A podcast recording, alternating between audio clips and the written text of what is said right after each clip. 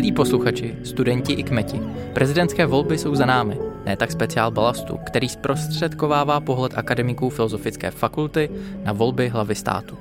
Tentokrát se zaměříme na sociologický pohled. Analýzu výsledků Filip Liška probírá s docentem Lukášem Linkem. Dostane se na předvolební průzkumy a kurzy sáskařských kanceláří nebo také na voličské chování v prezidentských volbách. Ze studia Campus Hybernská vám příjemný poslech přeje Ondřej Černý.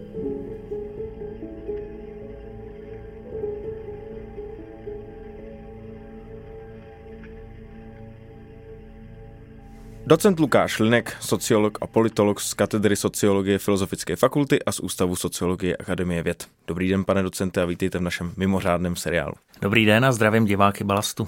Pane docente, tak kolik jste si vsadil na výsledek voleb? Já si na výsledky voleb nesázím, takže já nic.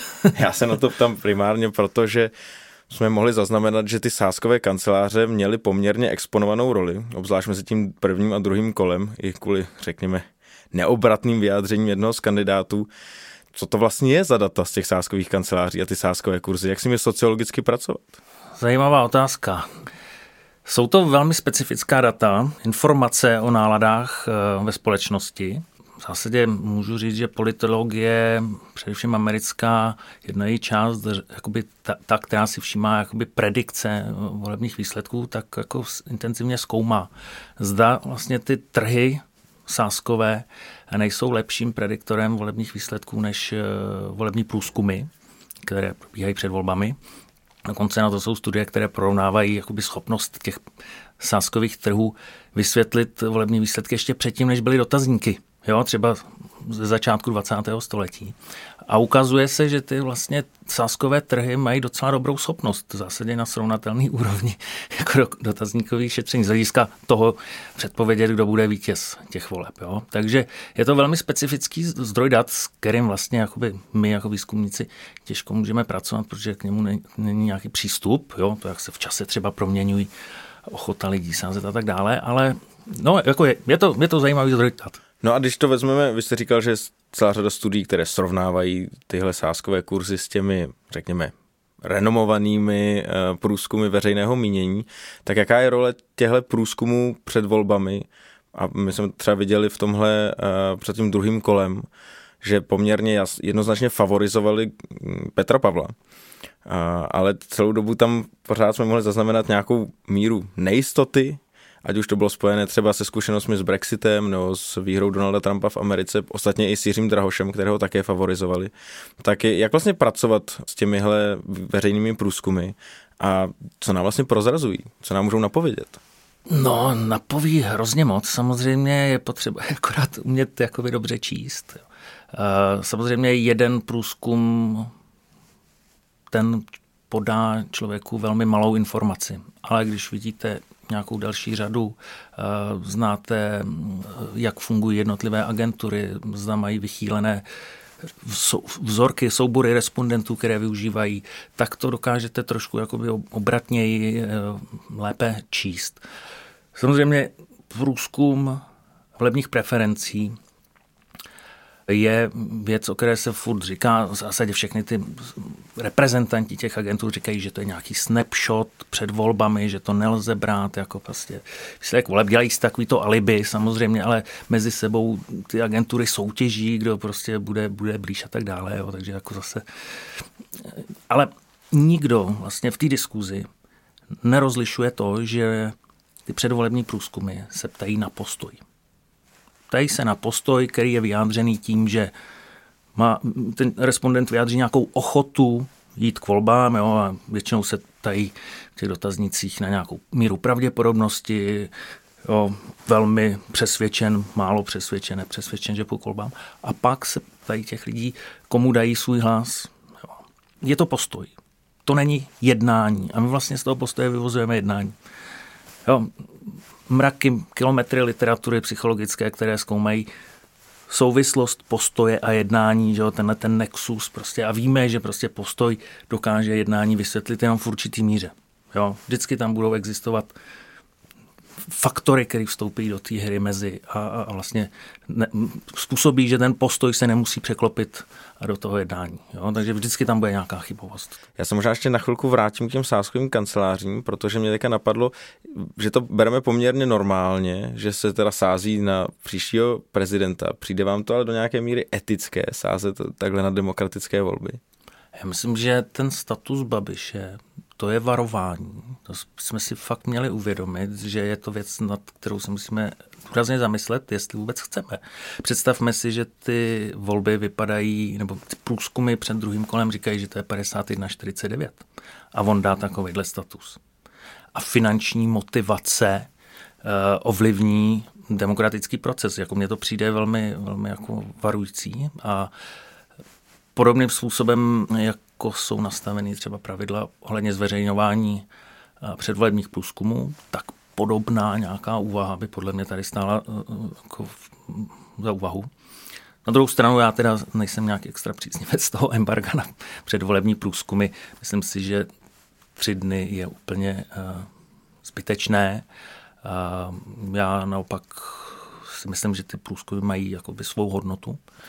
Oni jsou důležitý protože umožňují koordinaci kandidátů a voličů. Ty průzkumy totiž dávají nějakou informaci o tom, kdo si jak vede a jak lidi, jak voliči, tak můžou na to zareagovat, aby nehlasovali pro někoho, co je zbytečný hlas. Tak vlastně pro kandidáty je to užitečná informace, jestli vůbec má tu kampaň smysl dál vést, nepodpořit někoho jiného a tak dále. Takže vlastně ty průzkumy jsou důležitý, ale nemyslím si, že mají takovou, jo, že, že, že stojí za to je tolik regulovat, na rozdíl od toho sázení. Tam si myslím, že výzva podobného typu je opravdu nebezpečná. Jo. Nelíbí se nám, když kupujeme hlasy, nebo když někdo kupuje hlasy v Krupce nebo podobně, kde byly ty případy uh, výměnou za nějakou 100 korunu, tak vlastně tohle je podobného, podobného kalibru. Volby už máme za sebou. Když to takhle můžeme analyzovat, je něco, co vás tam překvapilo, třeba z toho sociologického hlediska, politologického? Třeba z hlediska průzkumů mě teda velmi zaujala ta věc, že jsme mohli někdy v září, eh, v říjnu číst, že v druhém kole Petr Pavel vyhraje cca 60 ku 40 nebo 58 ke 42 a v zásadě tak to dopadlo. Jo, to, to mně přijde jako docela jako pěkná ilustrace toho, že vlastně vozovkách tady byly tři měsíce intenzivní kampaně, kde u každého dnu, u každé debaty se mohlo diskutovat, jak to ovlivní výsledek, neovlivní, jaký nějaký status, eh, tisková konference a podobně zapůsobí, ale vlastně ty hlavní parametry, ty se vlastně vůbec ne, nehnuly. Jo? To mně přišlo jako vlastně velmi zajímavý jako na těch volbách. Tam je podle mě jako jasný, jasná zpráva, že vlastně ta společnost eh, v průběhu té kampaně nějakým výrazným způsobem eh, neproměnila své preference. Nebylo pro vás přece jenom ale překvapení třeba ta vysoká volební účast?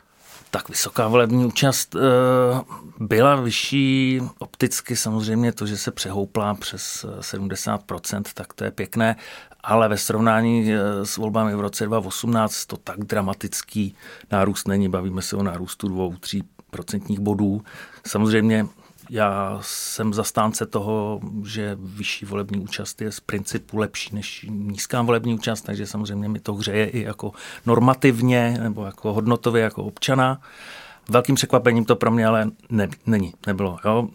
Byl jsem přesvědčený už před volbama, že uh, Babiš je taková osoba, která prostě negativně dokáže zmobilizovat velký pole nesouhlasících eh, voličů a že ty volby bude polarizovat mnohem víc, než to třeba udělal Zeman. No ale z těch prvních analýz přece jenom vyplývá, že poměrně značnou část svých voličů Babiš demobilizoval. Přece jenom 400 tisíc lidí, kteří ho volili v prvním kole, nakonec vůbec nepřišlo k volbám. Myslíte, že ta kampaň, kterou Babiš vedl, měla svůj efekt? Já bych byl tady opatrný. Bavíme se, předpokládám tedy o nějakých eh, číslech, které jsou založený na výpočtech takzvané ekologické inference, kdy se berou volební výsledky z jednotlivých volebních okrsků a nějakým BSovským modelováním eh, se dochází eh, k výsledku, který představuje nějakou matici voličských přesunů. To ekologické usuzování má řadu problémů, A vlastně ten základní problém je, že vlastně my z agregovaných údajů usuzujeme o individuálním chování. A v zásadě, když máte jenom trošku špatný model, tak prostě dochází k něčemu, co vlastně nemusí dávat ani smysl. Já si, já si nemyslím, že prostě Babiš přišel o 400 tisíc voličů z prvního kola. To prostě mě vůbec nedává smysl. Jo. Takže tady bych byl skeptický prostě k těm výsledkům, o kterých se bavíme. Tak samozřejmě asi celá řada různých těch analýz a modelů. Je něco, co je vám osobně blízkého styl, jak, jak modelovat a analyzovat ty výsledky?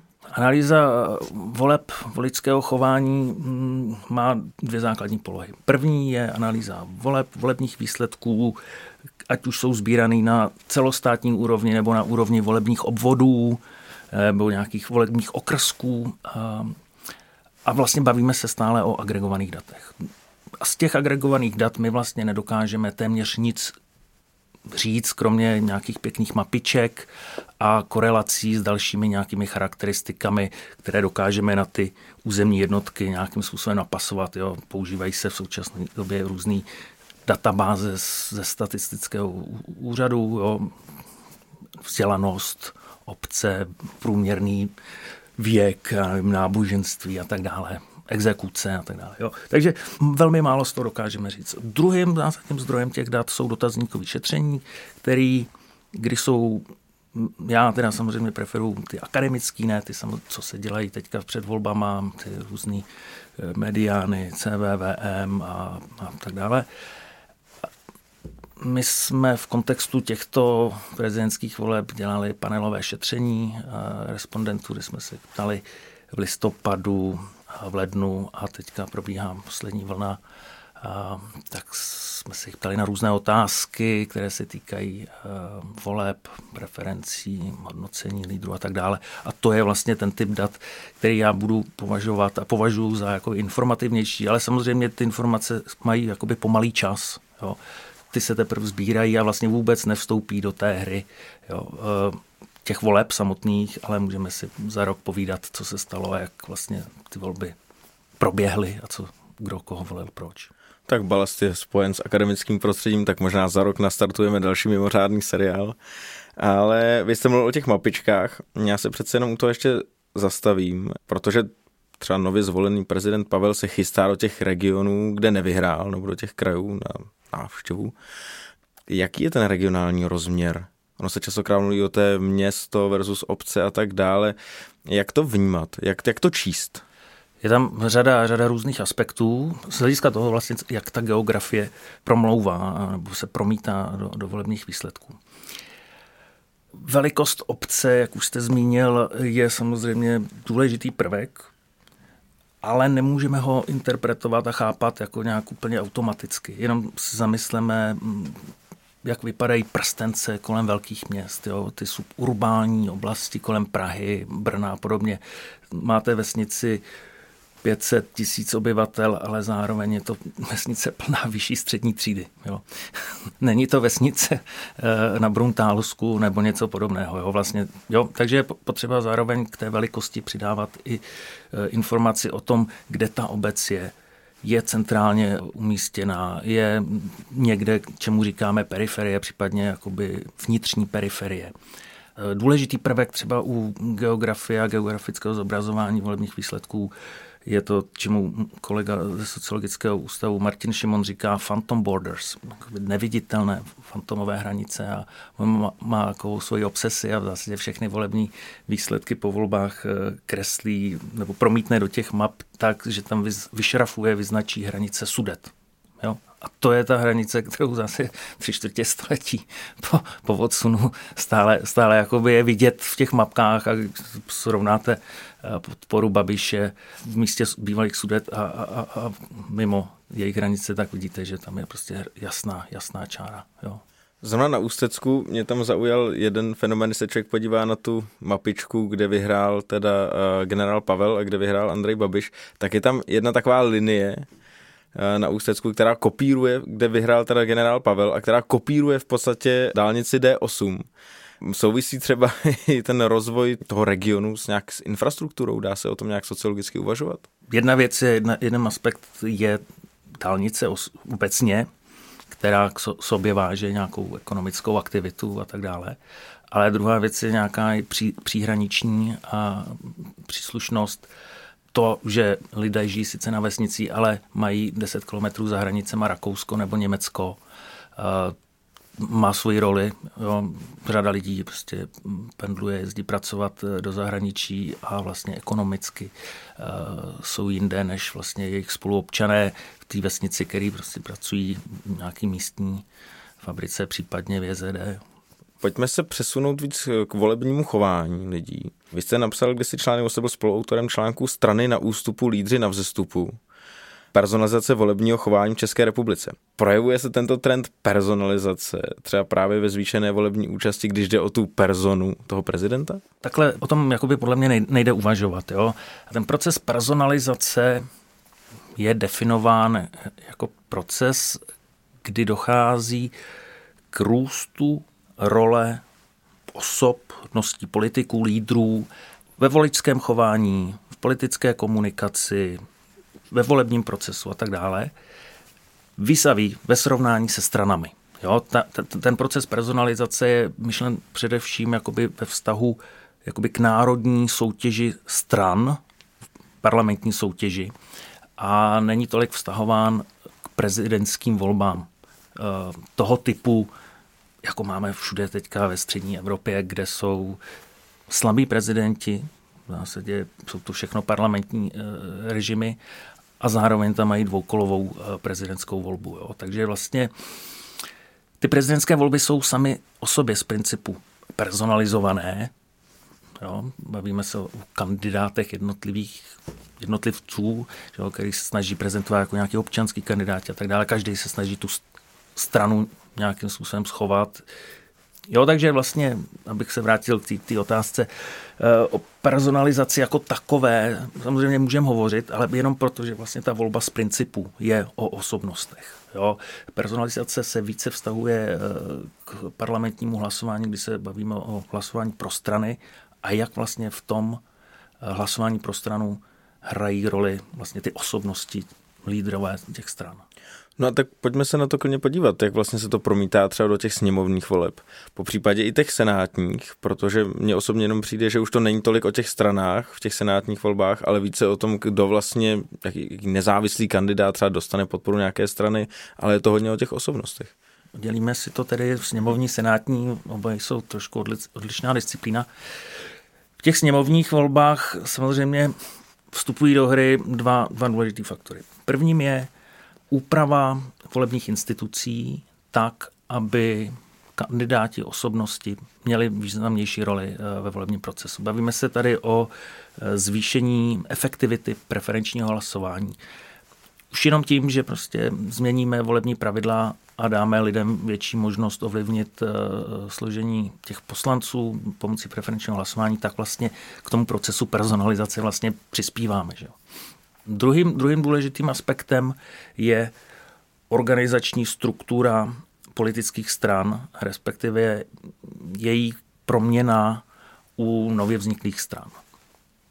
Když, se budeme, když budeme srovnávat eh, ODS, sociální demokracii, lidovce na jedné straně a na druhé straně ANO, SPD nebo UPD ještě tehdy věci veřejné, tak se bavíme prostě u úplně odlišných organizací. Jo. To je jako kdyby jsme srovnávali těžařskou firmu a nějaký technologický startup. Jako, jo. Obě jsou firmy, ale každá vypadá jinak a tady to jsou taky strany, ale každá vypadá jinak.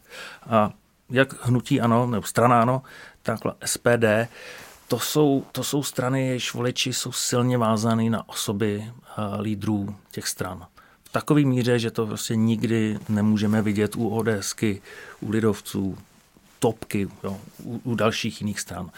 Ty strany mají výrazný jako osobnostní charakter, jsou vázány na toho lídra a to se projeví i v tom, i v tom voličském chování. Jo. Takže u těch stran tu personalizaci, v těch dvou především vidíme velmi intenzivně.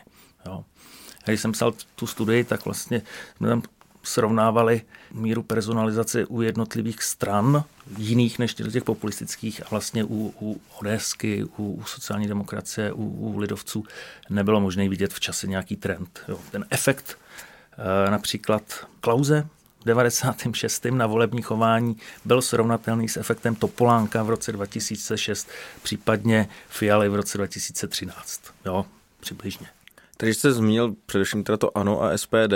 Je to spíš tendence těle populistických, nesystémových stran? Je to spíš taková kometa v té české politice, nebo to opravdu nějaký rostoucí trend? Tenhle ten typ stran je v posledních poslední dekádě, poslední více než dekádě velmi běžný fenomen. Prostě není výjimka Česka, to stačí kouknout do jakékoliv středoevropské postkomunistické země a vidíme úplně stejné, stejné vzorce. Jo. V různé míře navázaný na tu osobu jednoho lídra. Samozřejmě existují nové strany, které mají širší trošku apel nebo jako organizační strukturu. U nás jsme viděli, nebo máme v parlamentu Pirátskou stranu. To organizačně je úplně taky něco jiného, než tyhle ty strany osob, jednoho, jednoho lídra. Jo. Takže vznikají různé ty nové strany, ale ten, ten model s tím podnikatelem, charismatickým uh, politickým podnikatelem, to je, to je dominantní vzorec. Zvyšuje se v Česku politická angažovanost? Já si myslím, že ani nějak extra ne. Teda jako politická angažovanost opět, o čem se bavíme? Já bych třeba dal příklad. Mě to zaujalo na příkladu eh, spolku Milion chvilek pro demokracii, který vlastně vznikl v reakci na politiku Andreje Babiše a Miloše Zemana. A teď v podstatě čtyři roky po jeho založení a po jeho aktivitách se vlastně daří nějakým způsobem tu politiku Miloše Zemana, která končí teda s jeho érou na hradě, ale i tu politiku Andreje Babiše nějakým způsobem umenšovat a možná to může být i dané tím, že zvyšuje nějakým způsobem politickou angažovanost i klidně i v těch regionech. Já, já vůbec netuším, jaký je její dopad na angažovanost a aktivity lidí. Netuším, netuším. Jako já, já jsem jako divák uh, viděl demonstrace v minulých letech. Tuším, tuším, na co narážíte, ale nemyslím si, že by to byl nějaký výraz větší angažovanosti.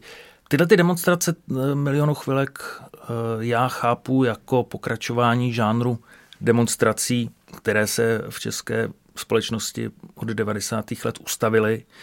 My nejsme společnost, kde by na náměstí chodili odboráři požadovat socioekonomické levicové požadavky, ale my jsme společnost demonstrací liberálně pravicových městských lidí, kteří chtějí eh, nekorupční demokratický režim. Kdykoliv někdo chce ohýbat demokratická pravidla, tak se tahle skupina zvedne a jde demonstrovat. Jo. Ať to byla česká televize eh, v době opoziční smlouvy, byly to demonstrace, děkujeme, odejděte, že jo, vlastně a milion chvilek mě zapadá prostě do tohohle žánru, těch demonstrací, jo. takže ty, ty odezní. Já neříkám, že ta skupina, která chodí na tyhle demonstrace, není aktivní. Myslím si, že to je eh, naopak skupina, která eh, v řadě aspektů je aktivní ve svých komunitách, ve svých obcích. Eh, mohou to být zastupitelé, kandidovat do zastupitelstva, být v nezisku a tak dále. Ale nemyslím si, že by účast na jedné demonstraci nebo něco takového zásadním způsobem jako měnilo to, jak se lidi vztahují k politice, jak jsou v ní jako angažovaný. To, to si nemyslím. Já se ptám třeba na nějakou kultivaci toho mm, politického prostoru, nebo té politiky, protože v jednom rozhovoru vy jste zmínil, že demokracii lze chápat jako tok informací a že tam je potřeba nějakého vyjednávání v rámci tohohle toku. Um, tak daří se třeba Česku lépe kultivovat tenhle prostor vyjednávání, když se třeba podíváme na to, že ten kandidát s tou velmi agresivní populistickou kampaní byl poražen poměrně drtivě, ta nebývalá podpora těch neúspěšných kandidátů pro Petra Pavla, nebo po případě proměna komunikačního stylu od Petra Pavla, když říká, chci být prezidentem opravdu všech? To jsou takové nějaké dílčí jednotlivosti, na který jako nevím, nevím přesně jak reagovat. Jo. To, to, že Petr Pavel po volbách pronese nějaký věty, kdo by pronesl jiný, jako jo. V zásadě Třeba Miloš, Miloš Zeman v roce 2018 a stejně jako Trump eh, v roce 2016, ale normální demokratický politik pronese přesně to, co Petr Pavel. Jako on splnil roli, kterou měl sehrát eh, v tom, já nevím, v nedělním, nebo kdy to řekl, prostě prohlášení. Stejně tak, jako musíme ocenit, Babiš sehrál roli poraženého eh, kandidáta úplně perfektně vlastně. Jo poděkoval, eh, přijal pro porážku. Jo. To, to jako beru jako od něj, jako možná jako by bychom ho měli aspoň trošku jako pochválit, eh, že není vlastně takový jako uh, Trump třeba nebo Orbán, jo, že přece jenom trošku ctí demokratický pravidla, i když to může znít trochu jako nonsens.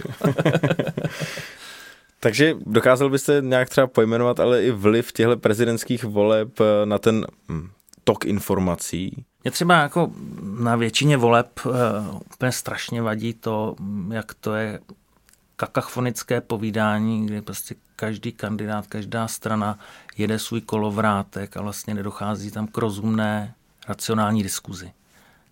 To, jak to spravit a napravit, to vlastně nevím. Jo. Ale jako to je věc, kde prostě si myslím, že nefunguje zásadní jakoby logika, která by měla spočívat v tom, aby lidem bylo umožněno udělat informovaný rozhodnutí. Jo to je prostě, jako demokracii máme definovanou tak, že prostě děláme nějakou intencionální volbu, chceme nějaký program podpořit a podle toho, že by se ta společnost měla spravovat, ale vlastně, když nedokážeme ani vlastně pochopit, kdo, kdo něco chce a jak to jde srovnat s tím jiným, jo? protože vlastně oni, oni nemluví nikdy o tom stejným, každý jede svoje téma.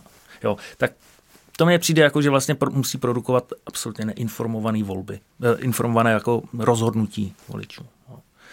Ale to, je, to nejsou tyhle volby samotné, to jsou jo, podle mě jako v poslední době už všechny, všechny volby. Jako. A ten trend podle vás je nezastavitelný v tomhle ohledu? No tak jako já si myslím, že tenhle ten trend je výrazně sycený technologickými změnami, rozvojem sociálních sítí, zároveň eh, oslabováním sociálních vazeb voličů ke stranám, velké dostupnosti voličů na tom politickém trhu, který vlastně velmi podbízejí tomu pinkat různý témata, kde vlastně ty strany soutěží o to, kde by mohly vyškrábat pár voličů na nějakým jednotlivým tématu a vlastně ty témata dohromady jsou takový nekoherentní, ideově nedržící Eh, galimatiáš. Jo? A, a ta kakafonie to k tomu přispívá. Prostě oni, oni můžou mluvit každý o něčem jiným a vlastně nikde se nesetkají. Oni se sice setkají v té televizi, ale oni stejně budou odpovídat každý to, co bude chtět. Stačí si pustit ty debaty a to je úplně bizarní jakoby záležitost. Jo. No, co k tomu říct jiného. No. Tak pojďme zkusit tady ten náš rozhovor trochu zaklenout takovou obecnější otázkou. Já vím, že vy jste naznačil, že vám přijdou tyhle volby poměrně velmi standardní a nic vás moc nepřekvapilo na nich, ale přece jenom dá se tam vypozorovat, a možná ještě brzo, protože jste ještě nedokončili svůj výzkum, ale dá se tam pozorovat přece jenom nějaká změna nebo nějaké nálady v tom voličském jednání? Jsem zvědavý, eh, co se dozvíme z výzkumu co se stalo na začátku ledna s podporou Danuše Nerudový. Sám jako jsem tohle nečekal, že v situaci, kdy se dotáhne e, na tu dvojici, tak pak prostě se něco stane. A to, to jako netuším. Kdyby se to nestalo, tak tady povídáme o tom, jak jsme překvapení třeba, jako, že to se všechno stalo v těch volbách tak dále. Jo, tak to je jedna věc, kterou lze takhle, takhle vypíchnout. Druhá věc je, mm, my jsme v tom našem výzkumu dělali experiment, kde chceme zkoumat, jaký charakteristiky kandidátů a programové odlišnosti jejich eh, voliči berou v potaz. A vlastně ten průběh voleb nám vlastně umožňuje eh, zjistit, jestli nedošlo k proměně těchto těch kritérií v závislosti na tom, že byl Babiš osvobozený eh, nebo jako osvobozený, že jsou vlastně, eh, řekl, že jako, no, no vlastně osvobozený, no. Tak, nepravomocně. Nepravomocně. Ale, ale jako tohle je situace, která vlastně může znamenat, že lidi najednou kritérium má opletačky se soudem, nebo jo, jo, najednou vlastně nehra, nemusí hrát roli. Jo. Takže to jsem zvědavý, jestli vlastně takováhle změna v charakteristice toho kandidáta proměňuje nějaký kritéria a případně samozřejmě u jakých skupin voličů a tak dále. Pane docente, děkuji moc krát za rozhovor a přeju eh, hodně dobrých výzkumů a výsledků s vaším panelovým výzkumem a doví, třeba se tady za rok opět potkáme a schrneme si to. Děkuji za pozvání. Mějte se.